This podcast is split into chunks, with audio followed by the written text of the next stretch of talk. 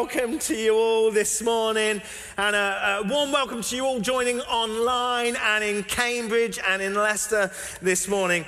I'm so thrilled to be continuing this incredible series from the Gospel of John, looking at sharing the good news. Because truth is, last week we looked at why we can share this good news. We've got great news, people, to share. I'm going to start bouncing, I know it. You know, we've got the greatest news humanity has ever heard. And we know the why, but we're going to look this today at the how, okay? Because truth is, we've all been called and commanded to go and to make disciples. And fact is, lives depend on our witness. You know, I was reminded of that scene that Dave beautifully shared a, a number of weeks back when the Titanic had just gone down, and literally there were like thousands of people splashing in the water, literally crying out to be saved.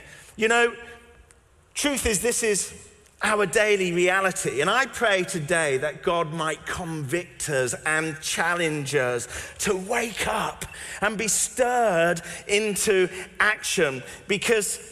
Truth is, as the church, we are the lifeguards people. And God's called us onto this rescue mission. And now is not the time to be off duty. You know, when we think about this rescue mission we've been called to, I know for many of us it will bring up a, a whole load of kind of insecurities and fears. But I believe today for God to pour out a fresh confidence on each of us, a fresh anointing, a fresh boldness, a fresh authority, dare I say, a fresh urgency to engage in this rescue mission that we've been called to. Amen? Amen.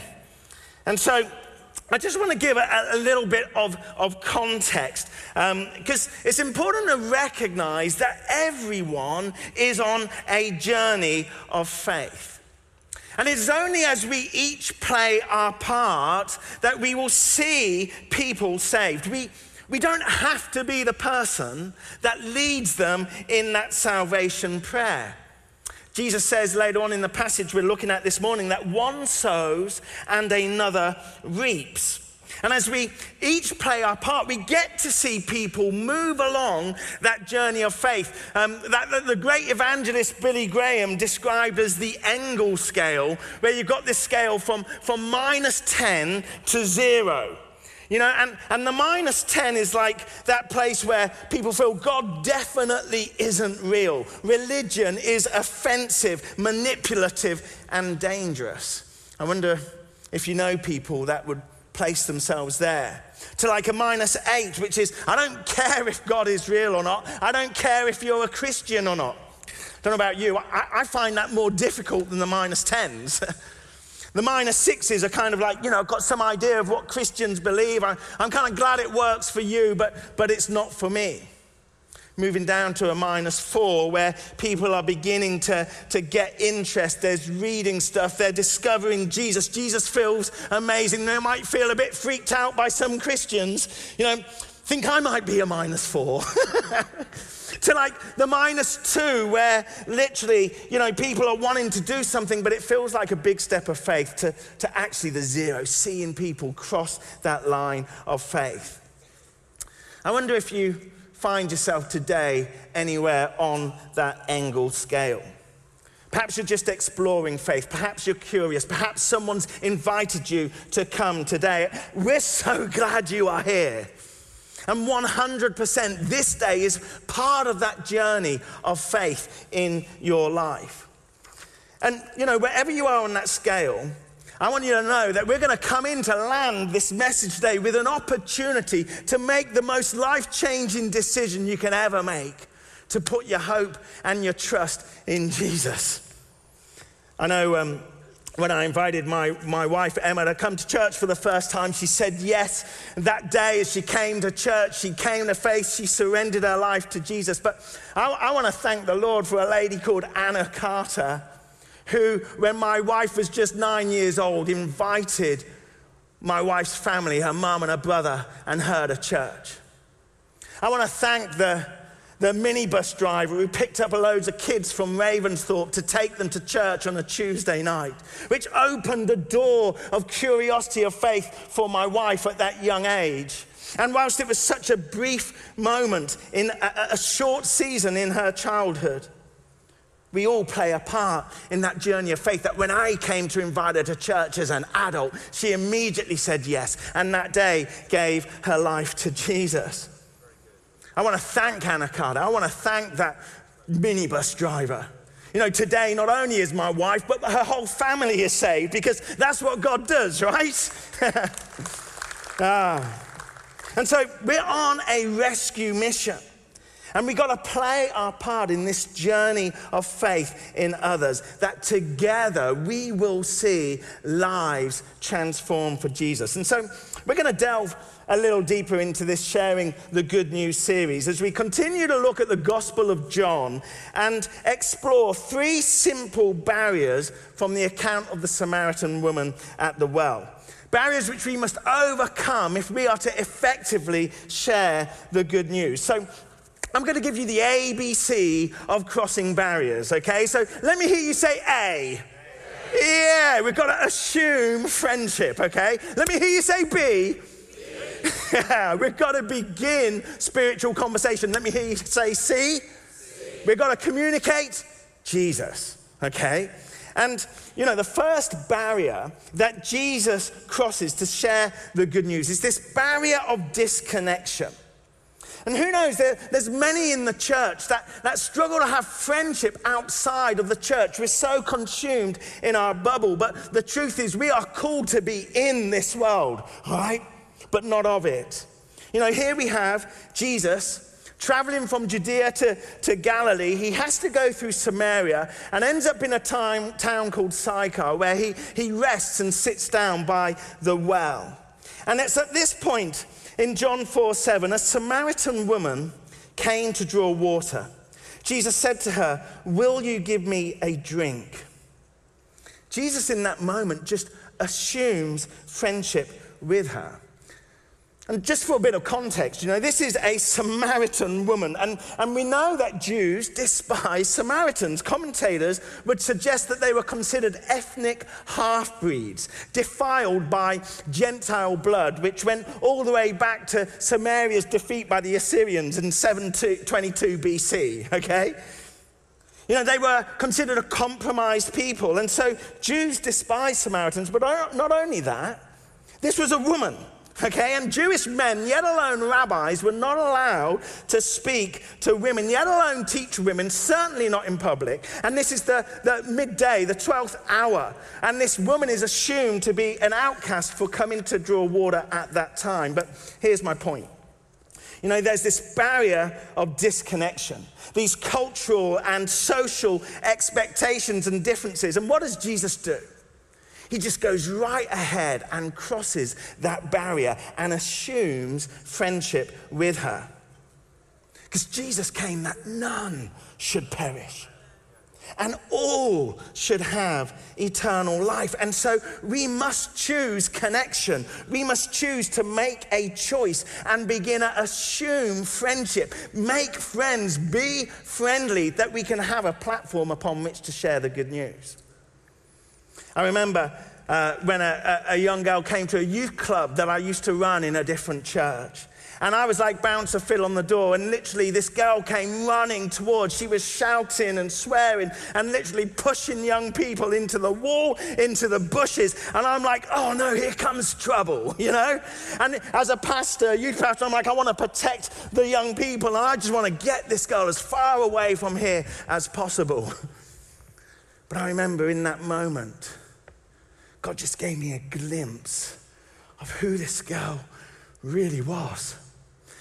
And what I saw was this kind, loving, caring, big hearted child of God who was lost and vulnerable and scared. And in a moment, everything changed.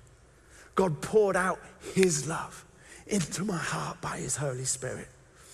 I remember the first words I said to her after saying hi was, All of this, that's not you. I see who you really are. And long story short, we went on a journey where friendship was assumed. And I was able to speak into her life and unlock the truth of who she really was, not who the world had made her to be. And within a few weeks, she surrendered her life to Jesus.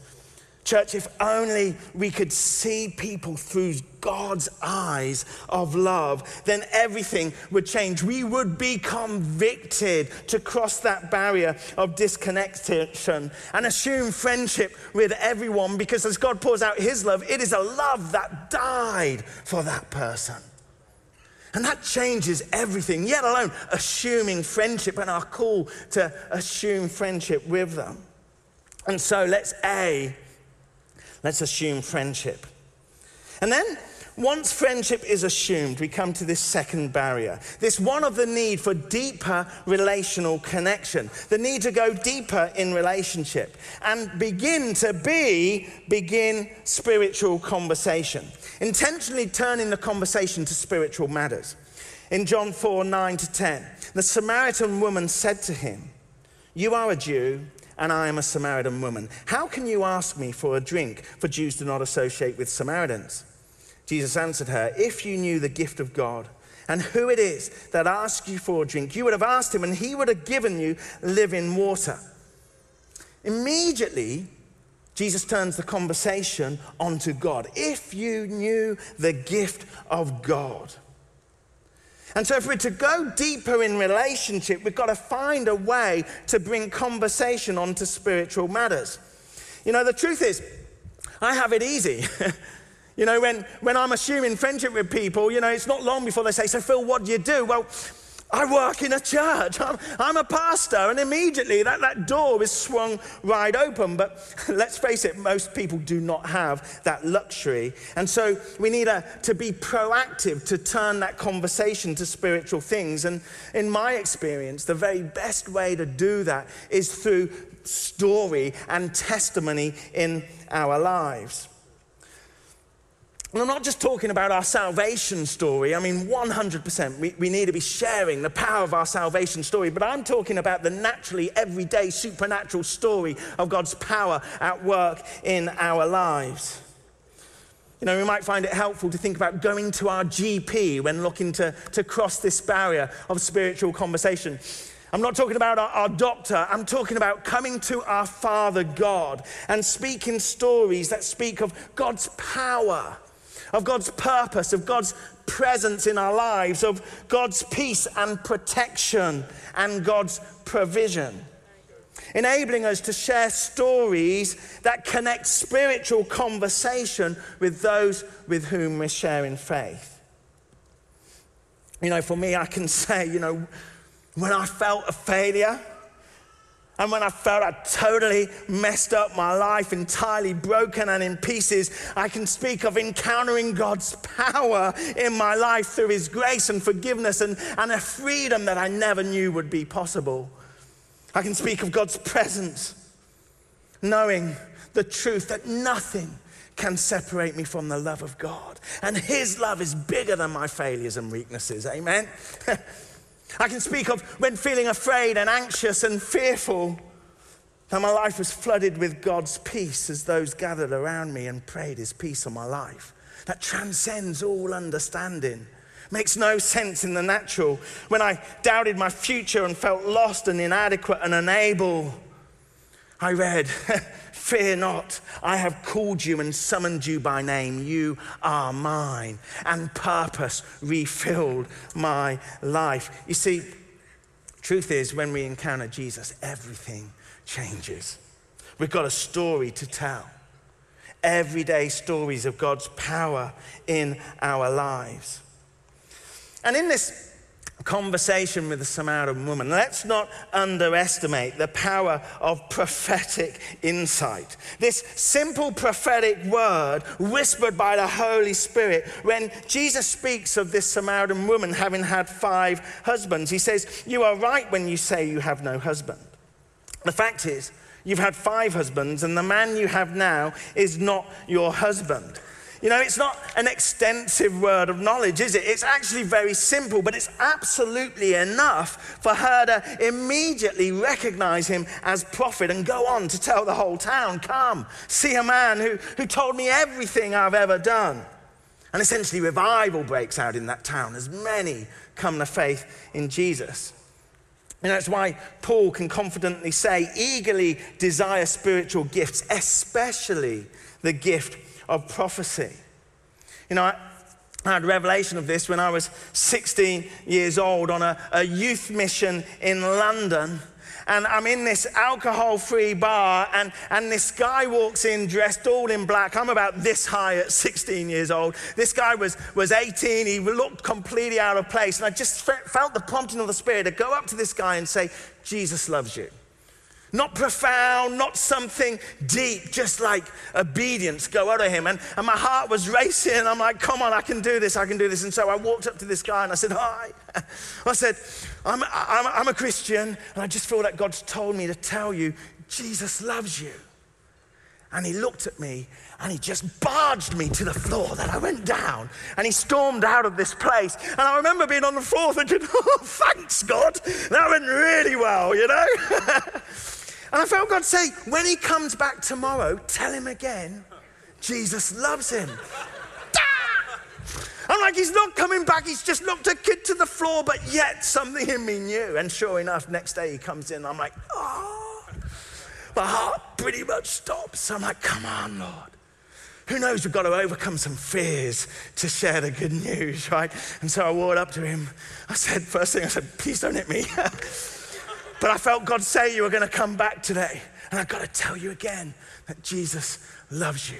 And he looked at me like, could not believe and just walked off. And I was like, yes, come on. I'm standing. That went well. and I thought, you know, God's obviously put him on my heart for a reason. And so I, I went after him and I started talking to him. And it was in that moment God gave me a, a simple line, a simple word that his dad was in prison and God wanted to bring him healing. That was it. I didn't know it was God. I'm like, is that of you, God? I, I don't know. And so I, I, shared it with him, and he's like, no way. How do you know that? I'm like, no way. I'm hearing from God. and he's like, you know, long story short, you know, he, he comes to say, look, I, I, can't deny there's a God after, after what you said. And I said, so what are you going to do about it? He was a bad guy. he was a local drug dealer. He was into all sorts of crime. You know, and, and he ended up saying to me, he goes, I tell you what, I, will come to faith. I'll, I'll, give my life to Jesus if my girlfriend becomes a Christian. And I remember at 16 kind of saying to him, like, it, it, it doesn't work like that. You've got, you got to make a decision because it's right for you. And eventually he says, yeah. I'm like, now what? 16 years old. So I went for a walk up the street and I did the only thing I knew to do, which was to say a prayer and get him to repeat a prayer after me and invite Jesus into his life. At that point, this guy came running across the road and goes, Oi, Mike! Not his real name. Mike! Mike! You got any weed? You got any drugs? I kid you not. He turned around and said, You don't need drugs. You need Jesus. Come on. You know, we walked back to that alcohol free bar. This girl I'd never seen before came running across the floor, jumped up on him, put her arms and her legs around him. She's his girlfriend. And I stood about three meters away. And I heard her just say, Mike, guess what? He's like, What? She said, I've just become a Christian. and I, I knew in that moment the call to be responsive to the things God might be saying. I knew the call to overcome fear, to choose to press in, that we can see salvation come. And so let's assume friendship. Let's begin spiritual conversation and listen to the voice of God that can unlock salvation. And as I come into land, let's cross this final barrier, this this barrier of, of ignorance to the gospel, this, this barrier of a lack of awareness of the truth of Jesus, and therefore our need to communicate Jesus. Jesus says in John 4:13, everyone who drinks this water will be thirsty again. But whoever drinks the water I give them will never thirst. Indeed, the water I give them will become in them a spring of water welling up to eternal life.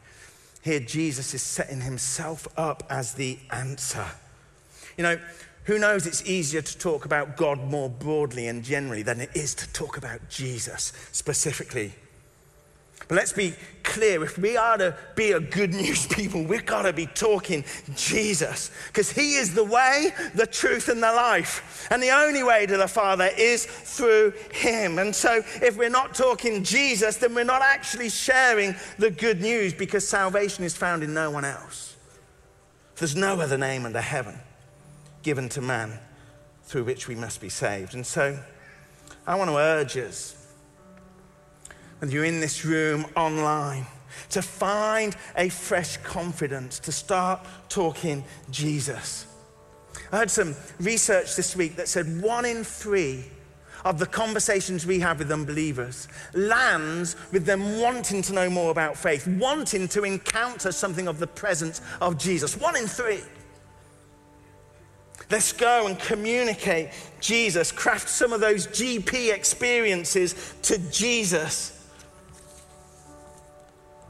Because we know the truth, don't we? Believe in the Lord Jesus and you will be saved. But, you know, we've got to help people understand who He is and what He's done for them. And so I come to finish with the simplicity of the four point gospel to help us communicate, you know? The first is God loves you. You've been created by God. We're made in His image, free to love God or not. Secondly, we've sinned. We've fallen as mankind away from God. We've chosen our way, not God's way. That's called sin.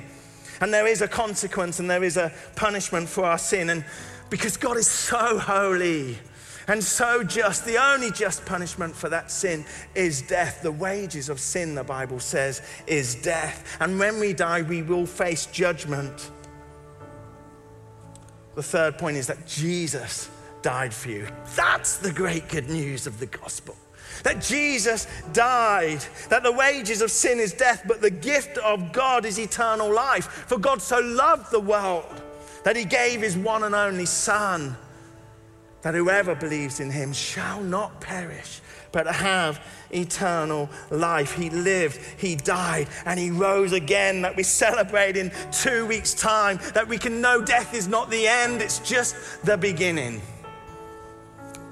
And finally, They've got a choice to make. We've got a choice to ask God for his forgiveness, made possible only through Jesus. You see, 1 Thessalonians says, God did not as a, appoint us to suffer wrath, but to receive salvation through our Lord Jesus Christ. And so, the great good news of the gospel that we've got to overcome this barrier of ignorance, this barrier of a lack of awareness, and start talking Jesus. Start giving the choice for life to be surrendered to Him. And so, Kingsgate, it's time to boldly share that great good news of Jesus and to assume friendship. Begin spiritual conversation, communicate Jesus, and play our part in that journey of faith of life changing hope and purpose today and for all eternity. And so, as I finish, I want to give us a chance to respond. And I want to take us back to that image that I started off with, with literally thousands splashing in the water, crying out to be saved, whether they know it or not.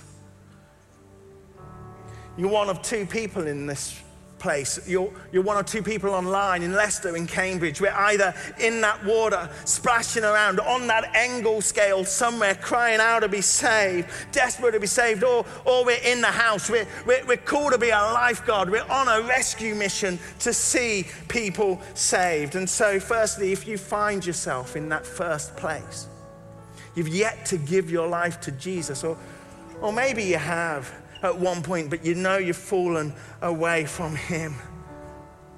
Then I know I'm called this morning to throw you a buoyancy aid. And the buoyancy aid is Jesus.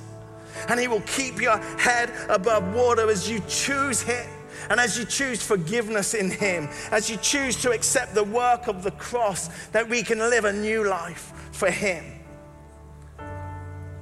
And so, if you're in this room, if you're Leicester, Cambridge, if you're online, you have a choice to make.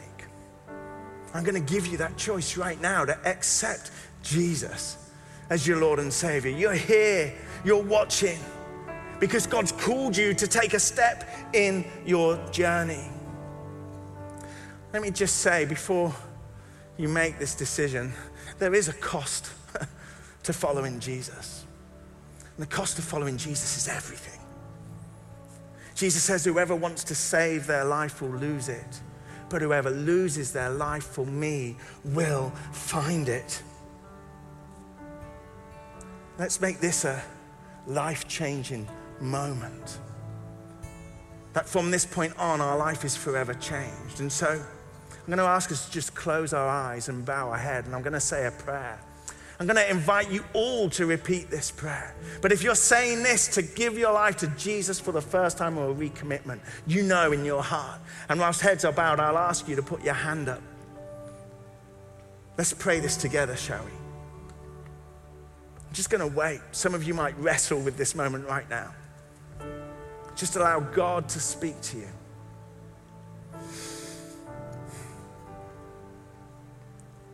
Hmm. Let's say this prayer together. Dear Lord God, thank you that you love me,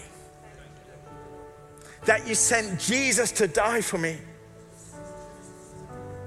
I choose right now to follow you, to give my life to you. Forgive me, Lord, for going my way and not your way come into my life right now by the power of your Spirit and set my life facing you.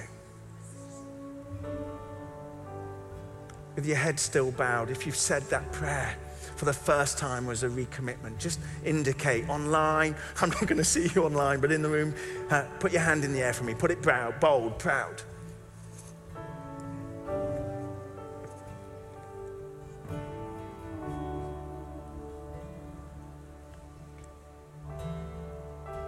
If you've made that decision. Life changing decision. It's hard to see from the front here. Thank you. Hmm. For the rest of us, we're lifeguards on the beach, and God's called us. You know, I, I specifically felt in response to this that you know, God's calling us to get out of that place of safety and to, to get into the sea and to battle the currents and the waves in order to rescue the lost.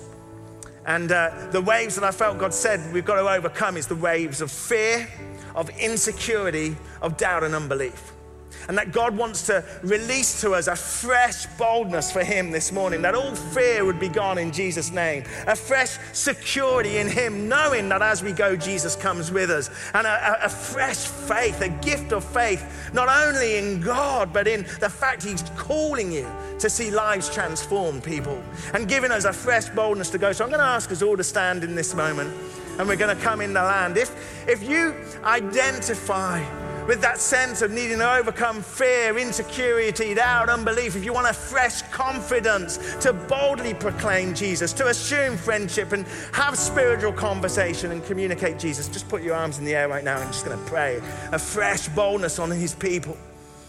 Now is the time. Father, Lord, I thank you right now, wherever we are, online in this room. Lord, you see our hearts, you see our hands. Lord, I pray right now that, Lord, you would bring a fresh boldness to share faith. Lord, burden our hearts. Give us an urgency right now in Jesus' name. Lord, that we are compelled and convicted to, to make conversation, to share the great good news. Lord, all fear be gone now in Jesus' name. Perfect love casts out all fear. Lord, your love fall afresh upon us today. Love revolution in this place. Lord, your love, pour out your love into our hearts, Lord God, that we can see people as you see them. Lord, for anyone feeling insecure, Lord, right now, may we know that you are our strength. And in our weakness, we can be strong in you. In you, we can do all things. May we know your presence with us as we go, Lord God, in a fresh way. May we know your voice, your whispers of your spirit afresh. Give us a confidence, Lord, and a boldness to go. And Lord, where there's a sense of, of unbelief and doubts, Lord God, Lord, you have called each and one, every one of us by name. You've summoned us by name and you call and command us to go make disciples. Lord, give us a fresh faith and expectancy for your power to be at work through us as we boldly share the name of Jesus. And everyone together said, Amen. Let's give the Lord a round of applause. Thank you, Jesus. Thank you, Jesus. We're going to worship together. And let's make this a declaration, a decision. Lord, I'm all in. I'm not going to hold back anymore. Lord, I choose to be the witness you've called me to. Let's worship together.